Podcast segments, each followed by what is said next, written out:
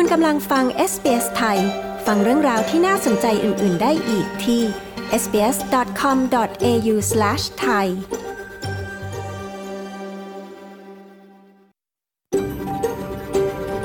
SBS A world of difference You're with SBS Thai on mobile, online and on radio คุณกำลังฟัง SBS ไทยทางโทรศัพท์มือถือ ออนไลน์ และวิทยุ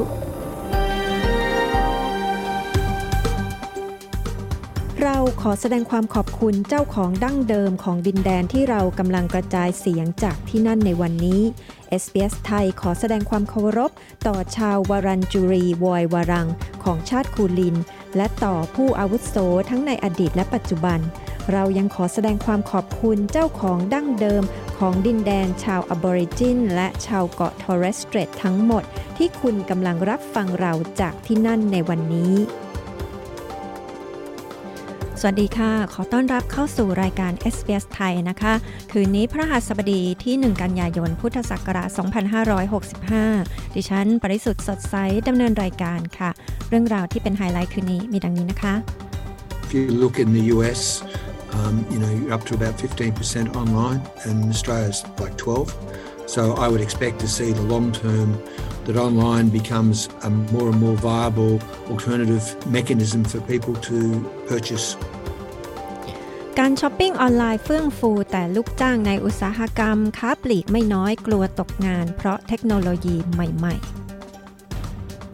มีพี่สาวหรือมีพี่ชายหรือมีแม่มาเป็นครูสอนด้วยก็คือช่วยทำให้เรามีแรงกระตุ้นเสมออะค่ะ ที่ว่าจะไม่ไม่นั่งอยู่เฉยๆแต่คอยพยายามที่จะอ่านหนังสือ หาความรู้เข้าหาตัวเยอะๆ เรื่องยอดฮิตที่คนฟังมากที่สุดเดือนนี้นะคะนำมาให้ฟังอีกครั้งค่ะ ดรพิชามนเอี่ยวพานทองอัจฉริยะคนไทยนะคะ ก็ติดตามรายละเอียดกันได้ในคืนนี้นะคะ แต่ช่วงแรกนี้ขอเชิญรับฟังการสรุปข่าวสั้นวันนี้กันก่อนค่ะ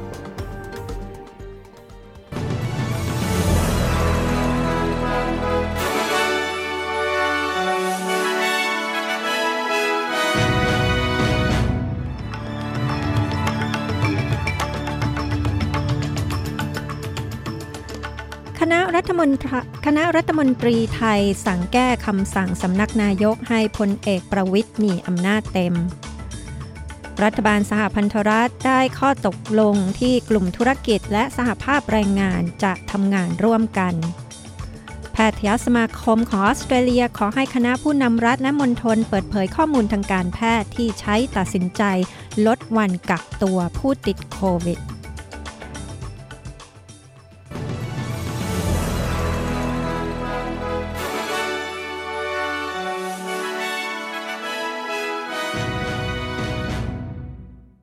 มืองไทยคณะรัฐมนตรีแก้คำสั่งสำนักนายกรัฐมนตรีให้พลเอกประวิทย์มีอำนาจเต็ม สามารถโยกย้ายข้าราชการและอนุมัติงบได้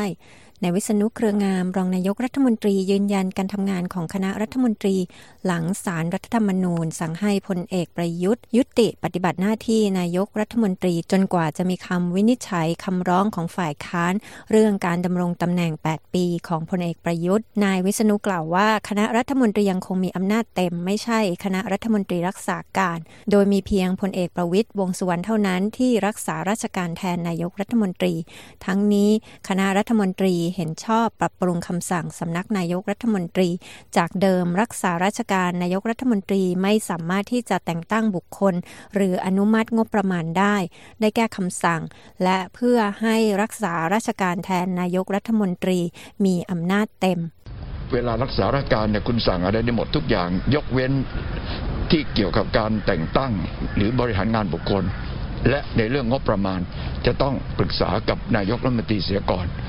วันนี้ก็ได้มีการเสนอคำสั่งสำนักนายกปรับปรุงคำสั่งนั้น เพราะว่าเป็นไปไม่ได้ที่พลเอกประวิตยเมื่อท่านรักษาการแล้ว เวลาจะมีเรื่องแต่งตั้งโยกย้าย หรือเรื่องงบประมาณ ท่านจะต้องไปปรึกษาพลเอกประยุทธ์ ซึ่งมันพลเอกประยุทธ์อยู่ระหว่างหยุดปฏิบัติงาน ก็เลยต้องแก้คำสั่งในวันนี้ตัดประโยคนี้ออกไป เพื่อให้มีอำนาจเต็ม นายวิษณุเครืองามกล่าว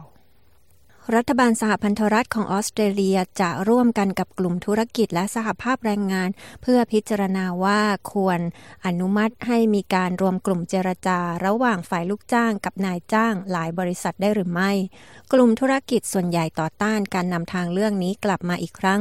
โดยเตือนไม่ให้มีการเปลี่ยนแปลงที่สุดขั้วหรือสุ่มเสี่ยงต่อกระบวนการรวมกลุ่มเจรจาต่อรอง ระหว่างฝ่ายลูกจ้างและนายจ้าง ในขณะที่สหภาพแรงงานได้เสนอให้เรื่องื่องข้อตกลงด้านค่าจ้างทั่วทั้งภาคส่วนเป็นวาระสำคัญสูงสุดของพวกเขา คุณอินเนสวิลล็อกนักล็อบบี้แนวอนุรักษ์นิยม จากกลุ่มตัวแทนอุตสาหกรรมแห่งออสเตรเลียบอกกับตัวแทนที่เข้าร่วมประชุมว่า การเปลี่ยนแปลงที่สมเหตุสมผลจะทำให้สามารถนำไปสู่การขอขึ้นค่าแรงที่แท้จริงได้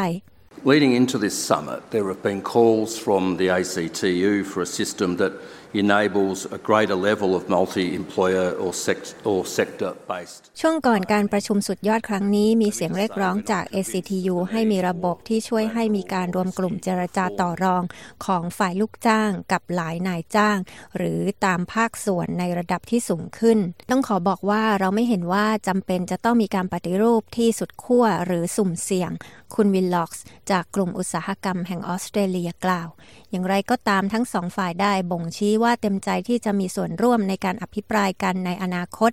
นายโทนี่เบิร์ก รัฐมนตรีด้านการจ้างงานและแรงงานสัมพันธ์กล่าวว่ากระทรวงของเขาจะเริ่มกระบวนการปรึกษาหารือในสัปดาห์หน้า We've gone from a situation where everybody's in their corners throwing rocks to a situation where people making a genuine effort to see how we can work together.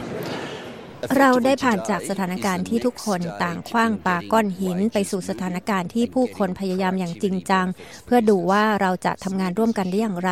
ตั้งแต่วันนี้ขั้นตอนต่อไปจะเป็นการทำให้ค่าจ้างเพิ่มขึ้น และนำผลประโยชน์ด้านผลิตภาพไปสู่ธุรกิจ ธุรกิจขนาดเล็กไม่ควรถูกตัดออกจากผลประโยชน์ด้านผลิตภาพเหล่านั้น และผู้หญิงก็ไม่ควรถูกตัดออกจากการได้รับค่าจ้างที่เพิ่มขึ้นเหล่านั้นด้วย ในเบิร์กกล่าว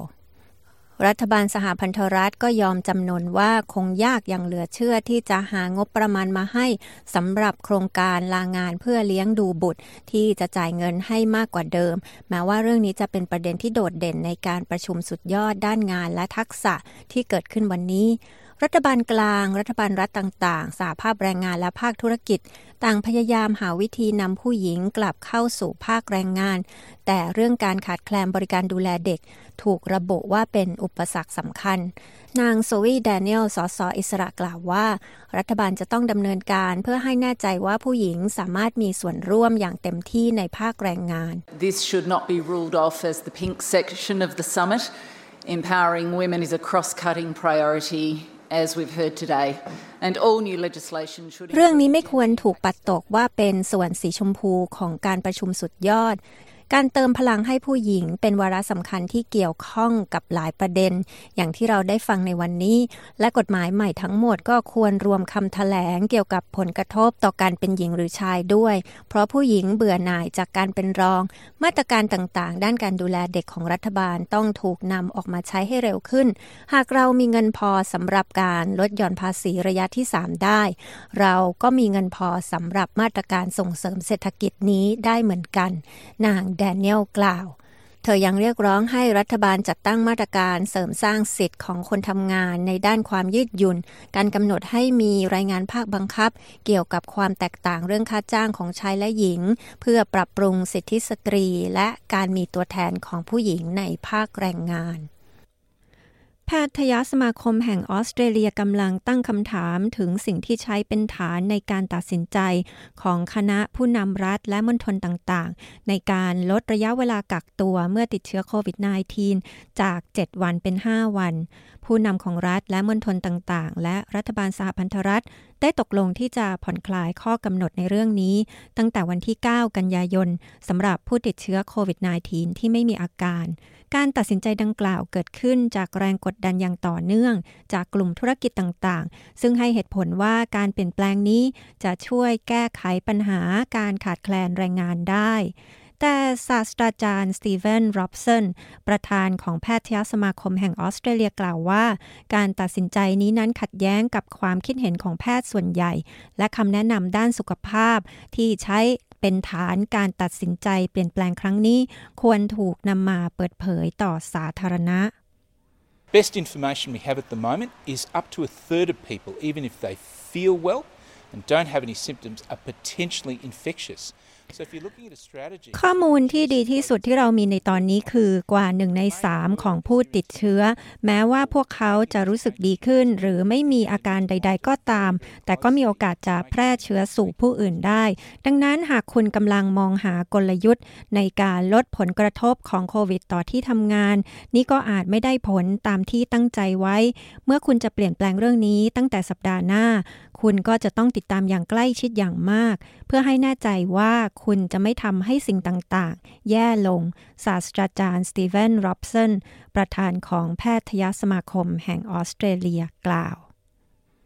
เอาสุดท้ายนะคะ นักวิชาการด้านสภาพภูมิอากาศเตือน ปีนี้ไทยอาจต้องประสบมหาอุทกภัยเหมือน 11 ปีที่แล้ว หากไม่เตรียมพร้อมให้ดี รองศาสตราจารย์ ดรเสรี สุภราทิต ผู้อำนวยการศูนย์การเปลี่ยนแปลงสภาพภูมิอากาศและภัยพิบัติ มหาวิทยาลัยรังสิตที่เคยออกมาเตือนเรื่องน้ำท่วมใหญ่ เมื่อปีพุทธศักราช 2544 เผยในรายการสถานีประชาชน สถานีโทรทัศน์ไทย PBS ว่าปีนี้ ไทยมีโอกาสเจอภาวะฝนตกหนักและยาวนานกว่าปกติ จนเกิดน้ำท่วมครั้งใหญ่เหมือนเมื่อ 11 ปีก่อนได้ เพราะปริมาณน้ำฝนเท่ากันแต่ลักษณะการท่วมแตกต่างจาก 11 ปีก่อน ที่มีน้ำหลากและระบายน้ำจากเขื่อนใหญ่ แต่ปีนี้จะมาจากปริมาณของน้ำฝน แนวพายุเข้าที่อาจเลื่อนมายังภาคกลาง อาจส่งผลให้น้ำเต็มทุ่ง ล้นเข้าท่วมพื้นที่เศรษฐกิจได้ นอกจากนี้ยังได้เผยข้อมูลจากองค์การนานาชาติ ด้านการเปลี่ยนแปลงสภาพอากาศของโลก ซึ่งจะทำแผนที่พื้นที่กรุงเทพมหานครและปริมณฑลพบว่าในอีก 78 ปี หรือในปีคริสตศักราช 2100 กรุงเทพและปริมณฑลจะจมหายไปจากพื้นที่โลกแบบร้อยเปอร์เซนจากระดับน้ำทะเลสูงที่เพิ่มขึ้นจากภาวะโลกร้อน ดังนั้นหากรัฐบาลยังไม่ตัดสินใจจะทำอะไรเพื่อป้องกัน ก็อาจต้องเตรียมย้ายเมืองหลวงกันได้ ดรเสรีสุภราทิตกล่าว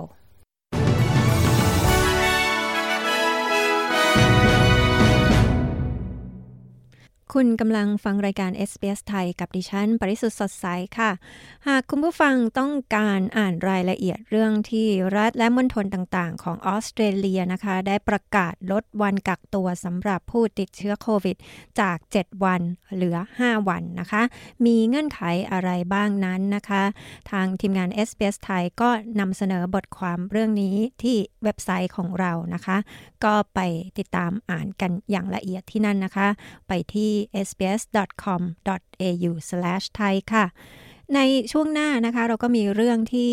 ลูกลูกจ้างของร้านค้าปลีกจำนวนไม่น้อยในออสเตรเลียนะคะหวันตกงาน เพราะว่าตามไม่ทันเทคโนโลยีใหม่ ๆ ที่มีเข้ามาในอุตสาหกรรมในช่วงโควิดค่ะ ก็มาติดตามฟังรายละเอียดเรื่องนี้กันนะคะ แต่ช่วงนี้ค่ะมาฟังข่าวเจาะลึกจากเมืองไทยกันก่อนค่ะ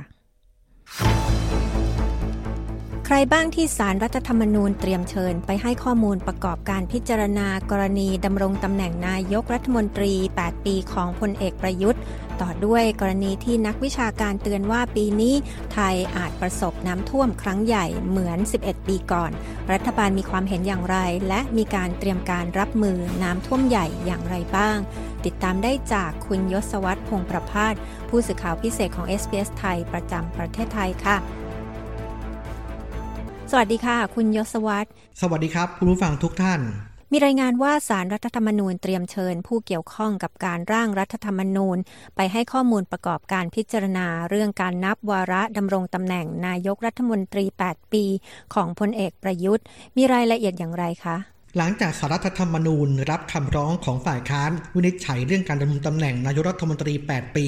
และมีมติให้พลเอกประยุทธ์จันโอชา หยุดปฏิบัติหน้าที่จนกว่าจะมีคำพิพากษา หรือคำวินิจฉัยของศาลมีรายงานข่าวว่าศาลมีการเรียกพยานบุคคลสองคน คือนายมีชัยฤทธิชุพันธ์ประธานกรรมการร่างรัฐธรรมนูญ และนายประกรณ์นินประพันธ์ อดีตเลขานุการประธานกรรมการร่างรัฐธรรมนูญ แต่ว่าฝ่ายค้านเห็นว่าพยานบุคคลที่ศาลเรียกยังไม่เพียงพอ จึงทำเรื่องถึงประธานสภาผู้แทนราษฎร เพื่อเสนอต่อศาล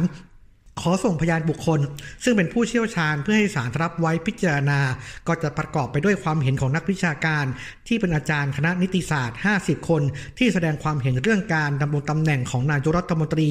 ดีวดีบันทึกภาพ และเสียงการสัมภาษณ์พิเศษ นายพรสันเลี้ยงบุญเลิศชัย อาจารย์คณะนิติศาสตร์ จุฬาลงกรณ์มหาวิทยาลัย และนางสาวสมรักจัดกระบวนพลอดีตกรรมการปปช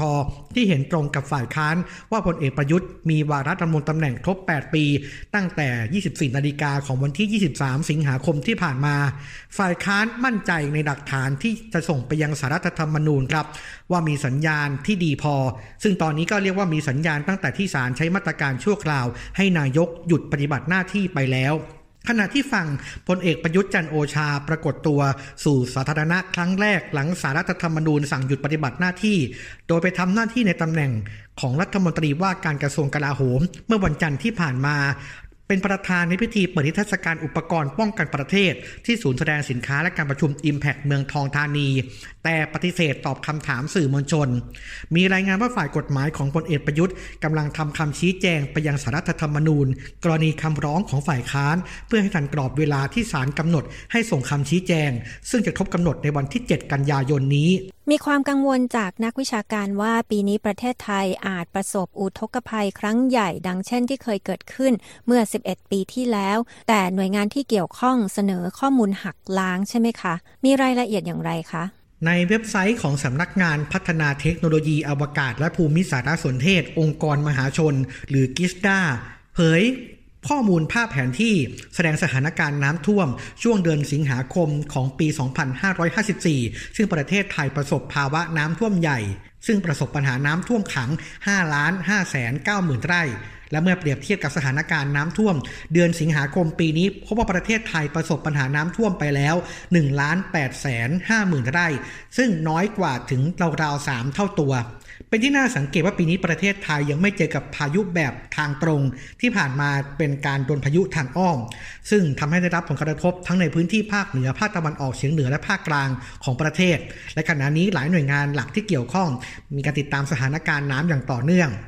หากมองย้อนกลับไปเมื่อ 11 ปีที่แล้ว ซึ่งเป็นปีที่เกิดเหตุมหาอุทกภัยอย่างรุนแรง สาเหตุหลักเกิดจากพายุหลายลูกเคลื่อนตัวผ่าน และส่งผลให้ประเทศไทยได้รับอิทธิพลโดยตรง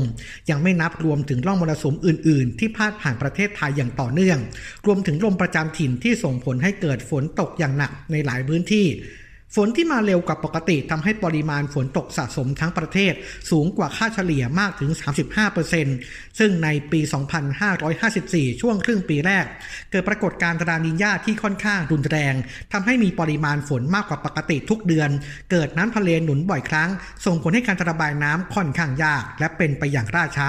ขณะที่เขื่อนใหญ่ๆ ทั้งภาคเหนือ มีปริมาณน้ำไหลลงอ่างอย่างต่อเนื่อง ในปริมาณที่สูงมากที่สุดเป็นประวัติการเป็นผลลให้ไม่สามารถระบายน้ำออกได้ทัน เนื่องจากว่าบริเวณพื้นที่ท้ายเขื่อน ได้รับผลกระทบเช่นกันนอกจากนี้แล้วยังมีสิ่งกีดขวางทางน้ำมากมาย ทั้งจากธรรมชาติและสิ่งที่มนุษย์สร้างขึ้นนะครับ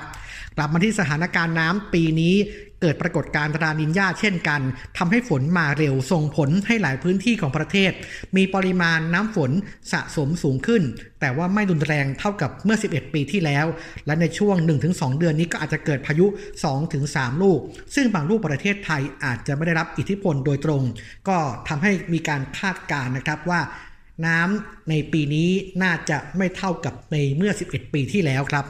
สถานการณ์อุทกภัยล่าสุดนั้นเป็นอย่างไรและทางการไทยมีการเตรียมรับมืออย่างไรบ้างคะ ล่าสุดนะครับกรมป้องกันและบรรเทาสาธารณภัย สรุปว่าขณะนี้มี 6 จังหวัดที่ยังมีสถานการณ์น้ำท่วม ทั้งน้ำท่วมฉับพลันน้ำป่าไหลหลาก น้ำท่วมขัง น้ำล้นตลิ่ง 6 จังหวัดที่ว่าได้แก่ อุบลราชธานี ปราจีนบุรีนครนายก พระนครศรีอยุธยา อ่างทองและปทุมธานี รวม 20 อำเภอ 114 ตำบล 464 หมู่บ้าน โดยในส่วนของสองจังหวัดที่ระดับน้ำเพิ่มขึ้นคือจังหวัดพระนครศรีอยุธยา น้ำในแม่น้ำเจ้าพยาล้นตลิ่งเข้าท่วมในพื้นที่ 9อำเภอ และจังหวัดอ่างทอง น้ำท่วมในพื้นที่ 2อำเภอ ส่วนที่เหลือระดับน้ำยังทรงตัว ขณะที่การเตรียมรับมือและช่วยเหลือนะครับ นายทวีศักดิ์ธนเดโชพลรองอธิบดีกรมชลประทาน เปิดเผยว่า ปริมาณฝนตกสะสมปีนี้ ก็คือตั้งแต่มกราคมถึงสิงหาคม สูงกว่าค่ามาตรฐาน 23%เป็นฝนสะสมทั่วประเทศ แต่กรมชนมีการบริหารจัดการน้ำโดยตลอดทั้งกระดมเครื่องมือ เครื่องสูบน้ำเครื่องผลักดันน้ำลงพื้นที่ที่มีการท่วมช้ำซาบและพื้นที่ที่ไม่มีคลองระบายน้ำเป็นต้นส่วนสิ่งกีดขวางทางน้ำเช่น ผักตบชวาต้นไม้กิ่งไม้ขยะ หน่วยงานที่เกี่ยวข้องได้ทำการจัดเก็บอย่างต่อเนื่อง เพื่อไม่ให้เป็นสิ่งกีดขวางทางน้ำ และหลายหน่วยงานด้านน้ำเร่งระบายน้ำลงสู่อ่าวไทย ในช่วงที่ไม่เกิดน้ำทะเลหนุนสูง เพื่อไม่ให้เกิดมหาอุทกภัย อย่างเช่น 11 ปีที่แล้วสำหรับพื้นที่ภาคกลางตอนล่าง ซึ่งรวมไปถึงพื้นที่สำคัญก็คือกรุงเทพมหานครด้วย ขณะนี้มีการเฝ้าระวังระดับน้ำในแม่น้ำเจ้าพระยาที่ระดับน้ำเพิ่มสูงขึ้นจากน้ำเหนือ น้ำทะเลหนุนสูง กองทัพเองมีการจัดกำลังในการช่วยสนับสนุนการป้องกันทำแนวป้องกันน้ำท่วม พื้นที่เสี่ยง โดยในพื้นที่กรุงเทพมีการวางกระสอบทรายป้องกันพื้นที่ที่ไม่มีตลิ่งกั้นน้ำหรือว่าแนวที่เรียกว่าฟันหลอริมเจ้าพยา ซึ่งมีประมาณกว่า 70 จุด เพื่อที่จะรองรับน้ำที่ว่านี้นะครับ นี่ก็คือสถานการณ์ล่าสุดของน้ำท่วมในพื้นที่ประเทศไทยขณะนี้ครับ จศวัตรพงประภาสรายงานข่าวสำหรับ SBS ไทยจากกรุงเทพมหานคร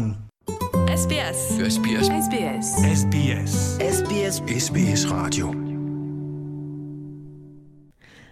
คุณกำลังฟัง SBS ไทยกับดิฉัน ปริสุทธ์สดใสค่ะ คุณผู้ฟังคะคุณสามารถติดตามเรื่องราวที่น่าสนใจจาก SBS ไทยได้ทั้งทางเว็บไซต์ แล้วก็ทาง Facebook นะคะ เว็บไซต์คือ sbs.com.au/thai แล้วก็ทาง Facebook ก็คือ facebook.com/sbsthai ค่ะ ซึ่งทาง Facebook เราก็จะมีเรื่องราวนำเสนอตลอดทุกวันเลยนะคะ แล้วก็ถ้าบางวันมีวิดีโอที่น่าสนใจเราก็จะนำเสนอด้วยหรือว่ามีlive streaming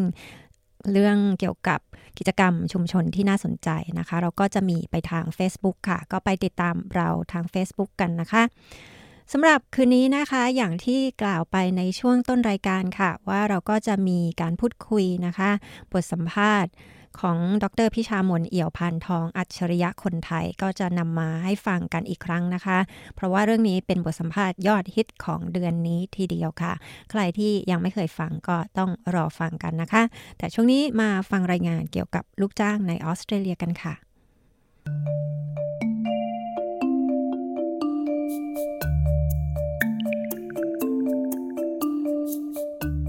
เทคโนโลยีกำลังทำให้ง่ายขึ้นสำหรับนักช็อป ที่จะซื้อหาสิ่งของต่างๆ โดยเฉพาะในช่วงที่มีการระบาดของโควิด ซึ่งหมายความว่าบางร้านไม่สามารถเปิดหน้าร้านเพื่อขายของได้ในบางช่วงของการล็อกดาวน์แต่จากการวิจัยล่าสุดพบว่า พนักงานที่ทำงานในอุตสาหกรรมขายปลีก ก็ได้รับผลกระทบจากเทคโนโลยีเช่นกัน และพวกเขารู้สึกกดดันจากความเปลี่ยนแปลงใหม่ ๆ ที่เกิดขึ้น คุณชอนเวลช์และคุณเดบราโกรกผู้สื่อข่าวของ SBS News มีรายงานเรื่องนี้ ดิฉัน ปริสุทธ์สดใส SBS ไทย เรียบเรียงและนำเสนอค่ะ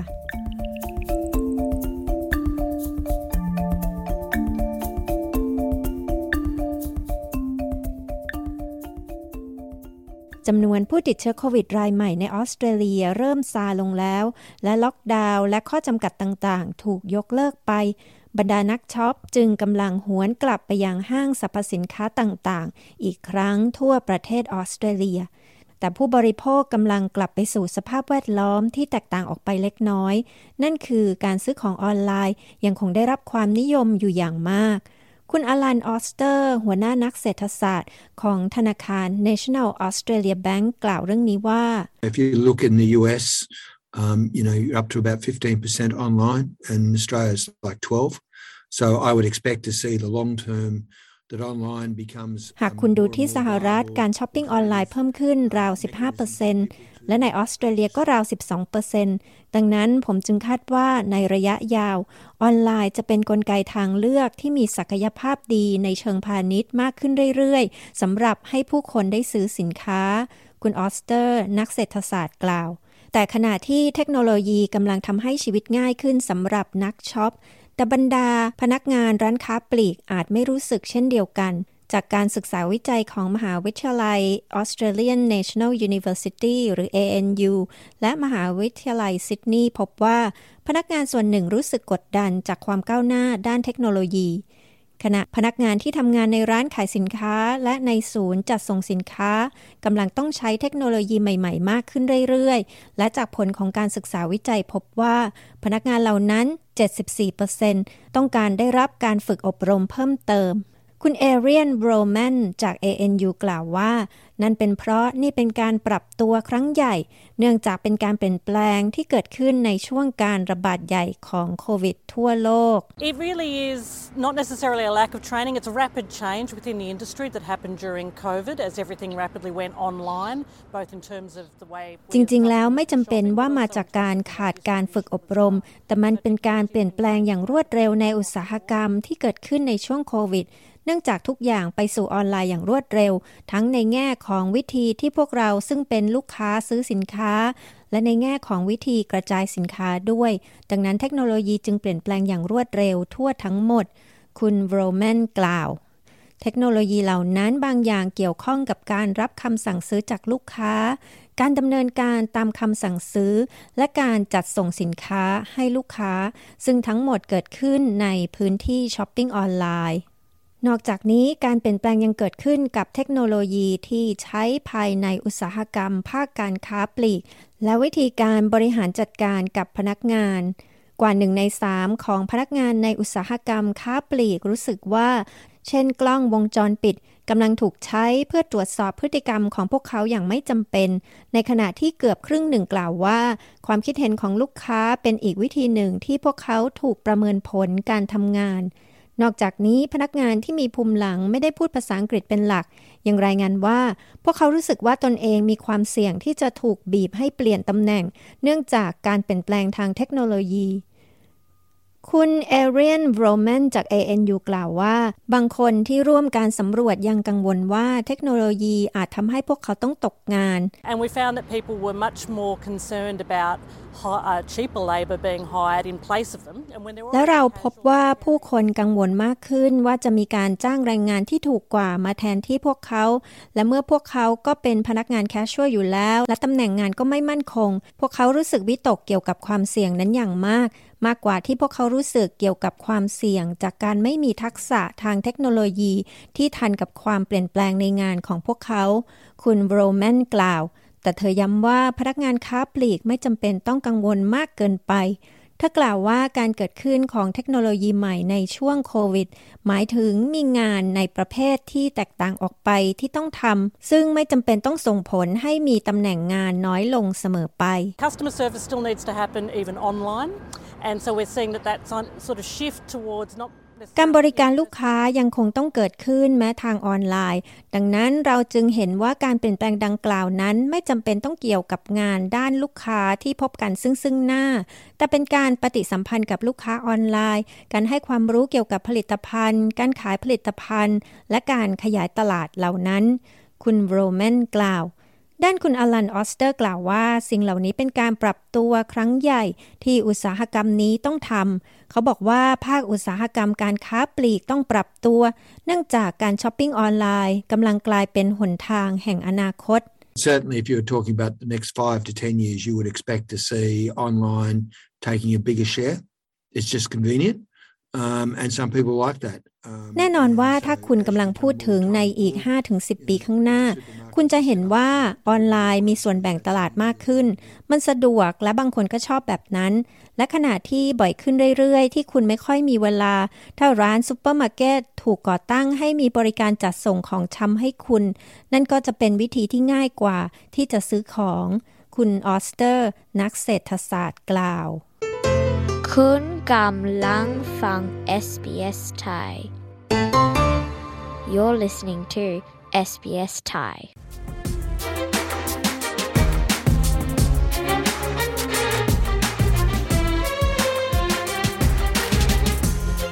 ช่วงนี้เราก็จะพูดคุยกับดรพิชามนเอี่ยวพานทอง ผู้ได้รับการยกย่องว่าเป็นเด็กอัจฉริยะเมืองไทย โดยเธอสอบเข้ามหาวิทยาลัยธรรมศาสตร์ได้ขณะอายุเพียง 13 ปี จบปริญญาเอกจาก ANU หรือมหาวิทยาลัยแห่งชาติออสเตรเลียด้วยอายุเพียง 22 ปีค่ะ และขณะนี้เธอยังเป็นอาจารย์ สอนด้านความสัมพันธ์ระหว่างประเทศและการพัฒนาของมหาวิทยาลัย New South Wales ประจำกรุงแคนเบรา เธอเผยว่าอัจฉริยะนั้นสร้างได้จากการดูแลเอาใจใส่ของครอบครัวนะคะ ไปฟังการพูดคุยกับเธอ ได้จากดิฉัน ปริสุทธ์สดใส SBS ไทยค่ะ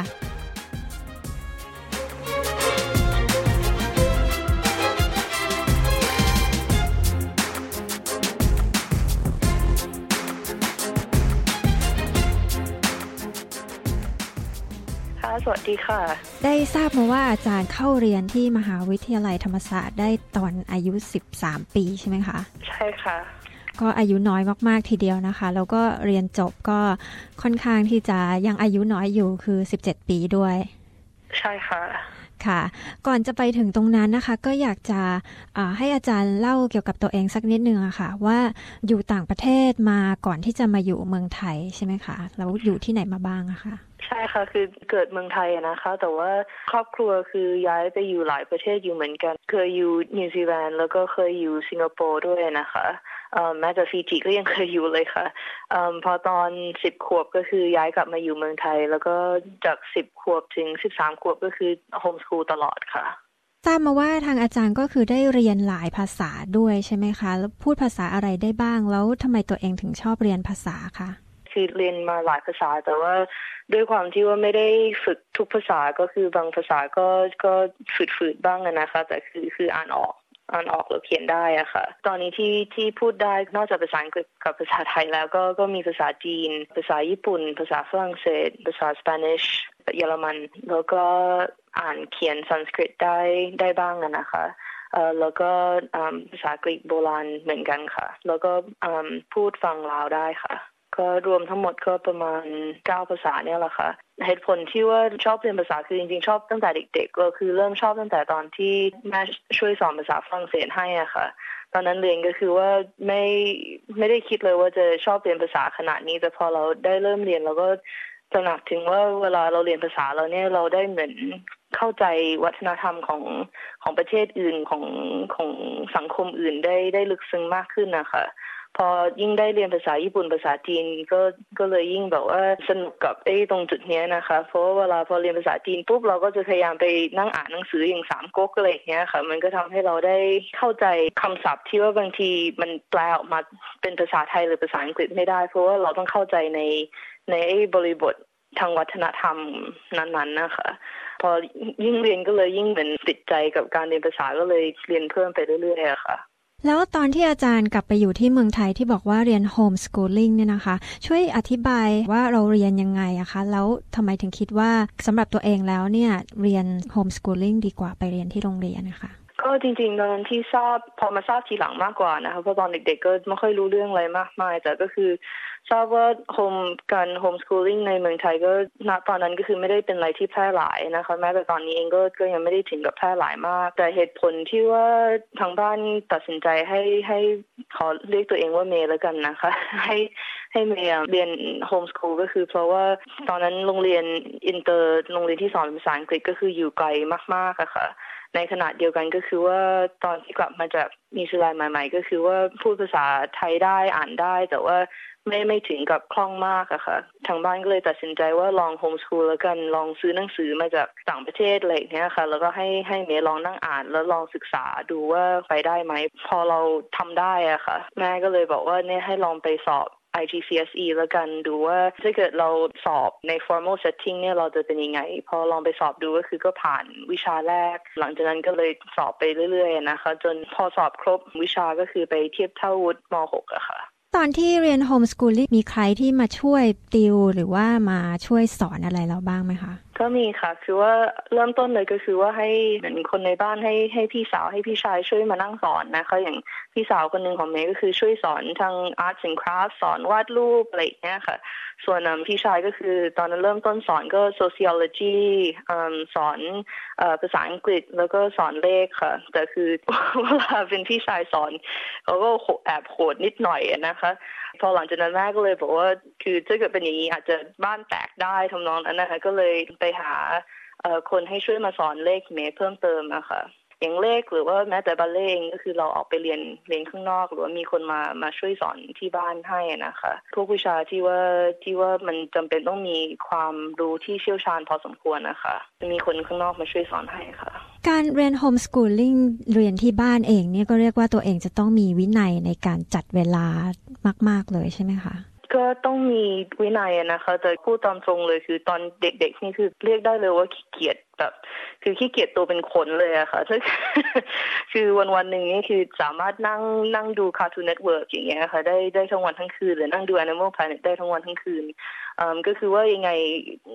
แม่พี่พี่สาวพี่ชายก็คือมีมีบทบาทมากในการที่จะคอยบอกเราว่าเออดูทีวีพอหรือยัง หรือว่าแบบนั่งอ่านหนังสือเล่นๆพอหรือยัง ไม่ลองไปศึกษาตรงจุดนี้ดูล่ะอะไรเงี้ยค่ะ การที่ว่ามีพี่สาวหรือมีพี่ชาย หรือมีแม่มาเป็นครูสอนด้วยก็คือช่วยทำให้เรามีแรงกระตุ้นเสมอค่ะ ที่ว่าจะไม่ไม่นั่งอยู่เฉยๆแต่คอยพยายามที่จะอ่านหนังสือ หาความรู้เข้าหาตัวเยอะๆ เพราะว่าเราเองเราก็อยากทำให้คนในครอบครัวเราภูมิใจนะคะ เพราะฉะนั้นอันนี้ก็เป็นจุดหนึ่งที่ที่ทำให้เมย์คิดว่าโฮมสคูลมีมีข้อดีตรงจุดนี้แหละค่ะ คือนอกจากเป็นแม่หรือว่าเป็นพี่พี่สาวหรือพี่ชายแล้วเนี่ยก็คือยังเป็นครูสอนเราอีก มันก็ทำให้เรามี respect อะค่ะมากยิ่งขึ้นเข้าไปใหญ่อีก แล้วในขณะเดียวกันมันก็ทำให้เรามีมี motivation ที่จะอยากเป็นนักเรียนที่ดี จะได้ทำให้ให้คนคนในครอบครัวเราเขาเขาแฮปปี้และภูมิใจว่าสิ่งที่เขาสอนเราเนี่ยมันได้เห็นผลจริงๆอะค่ะ ตอนที่เข้าธรรมศาสตร์อายุ 13 ปีเนี่ย ตอนนั้นเนี่ยคิดยังไงอะคะถึงอยากจะเข้าเรียนมหาวิทยาลัยทั้งๆทที่เราก็เรียกว่าเป็นเด็กอายุน้อยมากทีเดียว ตอนจุดนั้นก็คือว่าพอสอบไอ IGCSE นะคะแล้วได้พอได้เทียบวุฒิม .6 ก็คือ ตอนนั้นจำได้ว่าตัวเองรู้สึกคึกมากอะค่ะว่าแบบว่าเนี่ยตกลงแล้วก็คือเราทำได้ เราทำแล้วเรามีความสุขเราสนุกกับการเรียนด้วยอะค่ะ พอได้นึกถึงว่าเราอาจจะได้เข้าไปเรียนอยู่ในมหาลัยเพราะตอนนั้นของเมย์เองพี่สาวก็อยู่มหาลัยนะคะเวลาเรามองพี่สาวเราเราก็รู้สึกว่าเขาเท่เหลือเกินที่เป็นนักศึกษาอย่างนั้นนะคะพอคิดว่าเราอาจจะมีโอกาสที่จะได้เป็นนักศึกษาบ้างก็เลยยิ่งทำให้อยากเข้าเรียนมหาลัยอะค่ะ แล้วทางบ้านก็คือสนับสนุนด้วย ตอนนั้นคุณตายังมีชีวิตอยู่ก็สนับสนุนมากๆ อยากให้เมย์ได้เรียนมหาลัย ก็เลยลองสมัครเข้าที่ธรรมศาสตร์อะค่ะ ที่ธรรมศาสตร์นี่เรียนคณะอะไรนะคะเออเรียนคณะศิลปศาสตร์ค่ะ เป็นโครงการอินเตอร์นะคะชื่อโครงการอังกฤษอเมริกันศึกษา หรือ British and American Studies Program ค่ะ เรียนเป็นภาษาอังกฤษเลยใช่ไหมคะ ใช่ค่ะ เป็นภาษาอังกฤษล้วนๆยกเว้นวิชาภาษาไทยอะค่ะ ตอนที่เข้าไปเรียนเรามีความรู้สึกยังไงคะที่นักเรียนคนอื่น ๆ ก็อายุมากกว่าเราด้วย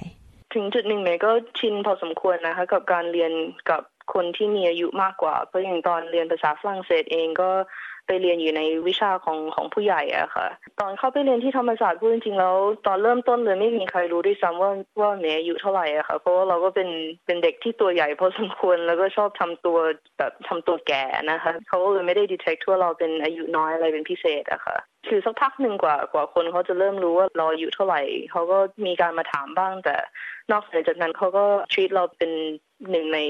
คนในคลาสมากๆ ไม่ไม่เคย ถูกทีเป็นเป็นเด็กเป็นพิเศษหรืออะไรนี้เลยอะค่ะ ก็เลยไม่ไม่ได้รู้สึกแตกต่างอะไรมากมายค่ะ ระหว่างที่เรียนอยู่เนี่ยอยู่มหาวิทยาลัยก็จะมีกิจกรรมสนุกสนานนอกห้องกับเพื่อนๆที่เรียนด้วยนะคะ น้องเมย์มีการทำกิจกรรมสนุกสนุกตรงนั้นบ้างไหมคะ แล้วมีอะไรที่เรารู้สึกว่าอุ้ยเราขาดไปหรือว่าเราอยากจะทำแต่ว่าเราไม่มีโอกาสบ้างไหมคะ เมย์ก็รู้สึกว่าเมย์ได้ทำทุกอย่างที่ที่อยากได้ทำตอนช่วงที่เรียนที่ธรรมศาสตร์นะคะ คือว่าเวลามีสอบมาอย่างนี้ก็ก็มักจะมีเพื่อนที่ว่ากลับมาที่บ้านด้วยมานั่งติวกันแบบหัวโตอย่างนั้นนะ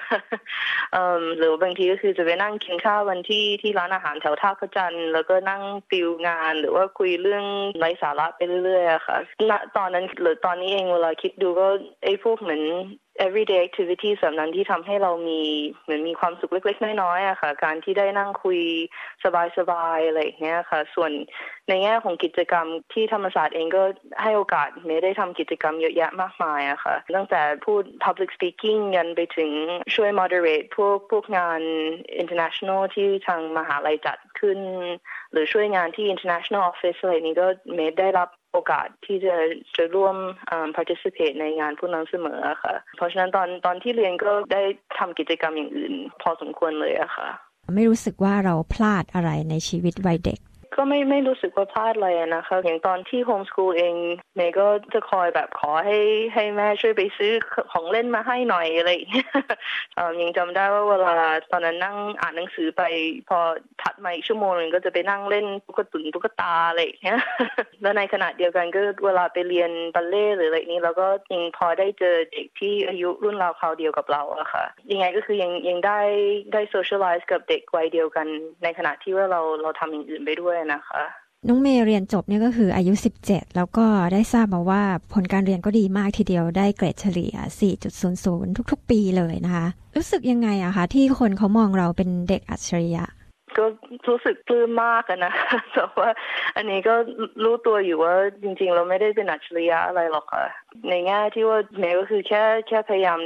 ทำให้ให้ดีที่สุดที่เราจะทำได้ แล้วตอนที่เมย์เรียนเองก็คือทางบ้านก็จะบอกเสมอว่า ถ้าเกิดไม่ไหวตอนไหน หรือว่าถ้าเกิดเรารู้สึกเครียดมากเลยนี้ก็อย่าผักโหมอย่าบังคับตัวเองให้ทำสิ่งที่เราไม่อยากทำอะคะหนึ่งในเหตุผลที่เมย์คิดว่าเมย์เรียนได้ได้ดีในระดับหนึ่งก็คือเป็นเพราะว่าการที่ได้รับการสนับสนุนแล้วก็เหมือน words of encouragement เสมอจากที่บ้านแล้วก็จากอาจารย์ด้วยอะค่ะ ที่ธรรมศาสตร์คือแน่นอนมันมีบางช่วงที่ว่างานมันหนักเรอจจะเหนื่อยหรืออะไรนี้บ้างนะคะ แต่ว่า คือการที่มีคนรอบข้างที่คอยสนับสนุนเรา แล้วที่คอยบอกว่า don't push yourself too hard มันก็ช่วยทำให้เรารู้สึกสบายใจขึ้น แล้วก็ทำให้เรามีความสุขกับการเรียนมากขึ้นนะคะ เพราะฉะนั้นที่ที่เมเรียนได้มาจนถึงจุดนี้ก็คือเป็นเพราะตรงตรงนั้นด้วยนะคะ เพราะฉะนั้นเมย์ไม่คิดว่าเป็นเพราะความสามารถตัวเอง หรืออะไรนี้ที่ที่ exceptional หรอกมันมันเป็นเพราะว่า ได้รับการดูแลแล้วก็การเอาใจใส่จากจากคนที่บ้านแล้วก็คนที่มหาลัยด้วยอะค่ะ อยากจะให้ทางน้องเมย์ช่วยพูดถึงเยาวชนไทยในปัจจุบันนี้นะคะ เช่นการใช้ชีวิตของเยาวชน การใช้สื่อสังคมออนไลน์โซเชียลมีเดียต่างๆ มองจุดนี้ยังไงบ้างคะโซเชียลมีเดียมันก็มีอย่างที่เรารู้กันว่ามันมีทั้งข้อเสียและข้อดีนะคะ ข้อดีก็คือทำให้ไม่ใช่แค่เด็กไทย แต่ว่าเด็ก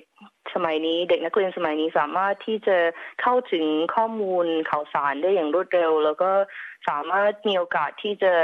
ขยาย body of knowledge ของตัวเองอะคะ่ะได้ได้อย่างอย่างกว้างขวางด้วยนะคะ แต่ในขณะเดียวกันโซเชียลมีเดียมันก็แน่นอนมันมีข้อเสียตรงที่ว่าเวลาเรา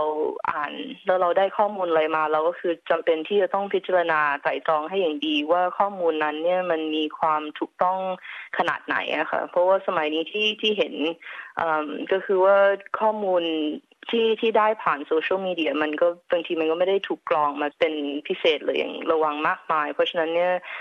เวลาเราเราได้ข้อมูลพวกนี้เราก็ต้องระวังที่เราจะไม่ไปหลงผิดไปเชื่ออะไรที่มันผิดผิดหรือว่าที่คนเขาบอกมาผิดผิดอะค่ะ มันก็คงเป็นตรงจุดนี้ที่ว่าเวลาเมย์เข้าไปอ่าน ตามพวกบล็อกหรืออะไรพวกนี้ก็คงจะเป็นห่วงตรงนี้มากที่สุดนะคะสำหรับเด็กรุ่นใหม่ แต่ว่าในขณะเดียวกันก็เชื่อว่าเด็กรุ่นใหม่เพราะว่าเขาเขาเกิดโตมากับโซเชียลมีเดียพวกนี้เขาก็ย่อมมีความเข้าใจถึงจุดนี้ด้วยนะคะยังไงก็ตามก็คือข้อคิดตรงนี้ค่ะที่ที่ทำให้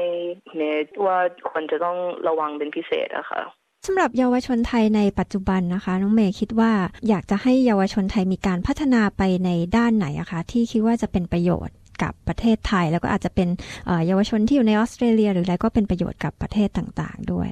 ขออนุญาตใช้ตัวอย่างของตัวเองนะคะ ว่าเวลาเรียนแล้วเราเรียนแล้วมีความสุขแล้วเรา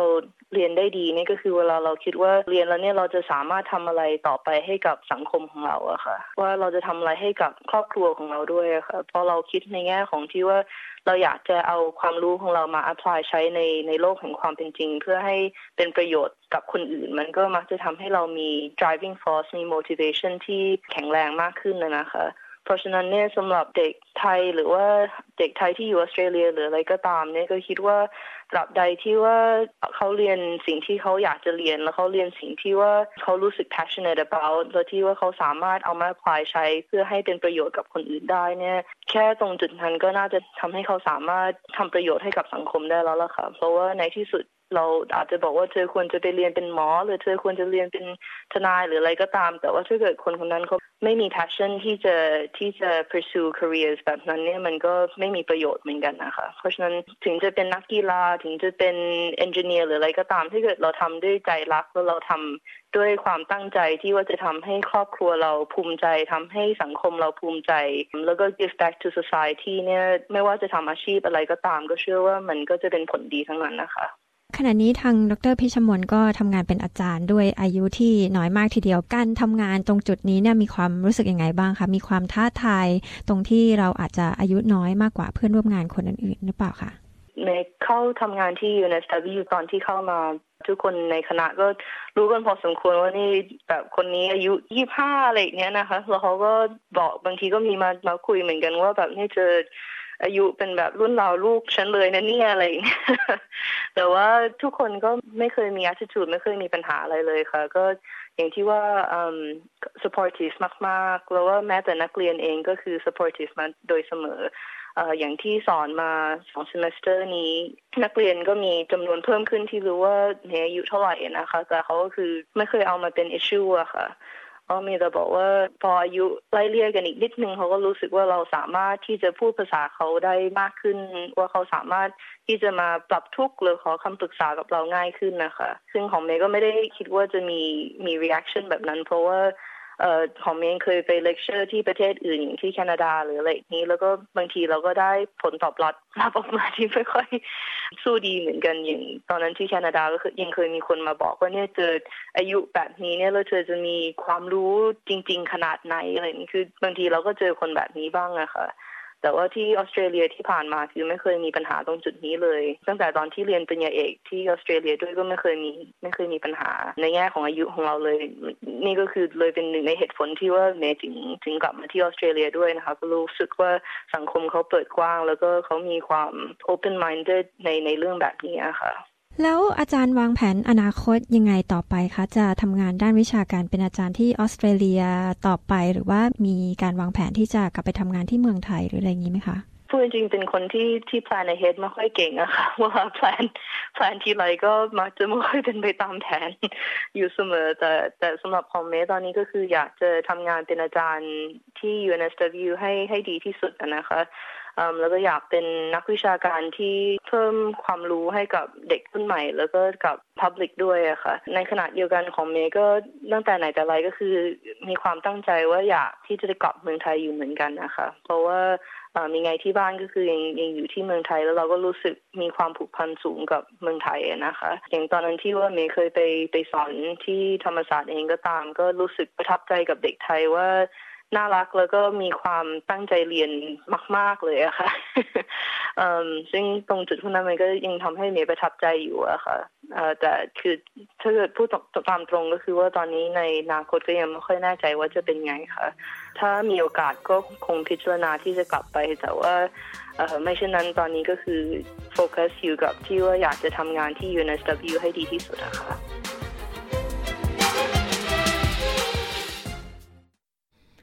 ค่ะที่ผ่านไปก็เป็นการพูดคุยกับดรพิชามนเอี่ยวผ่านทองนะคะ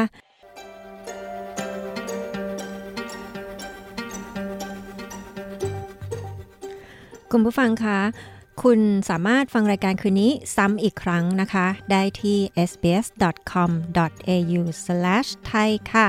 แล้วก็ติดตามรายการของเรานะคะ ได้ทุกวันจันทร์และวันพฤหัสบดีนะคะสำหรับวันนี้นะคะ ดิฉันปริสุทธ์สดใสขอบคุณทุกท่านที่ติดตามรับฟังค่ะ และพบกันใหม่สัปดาห์หน้านะคะ สวัสดีค่ะ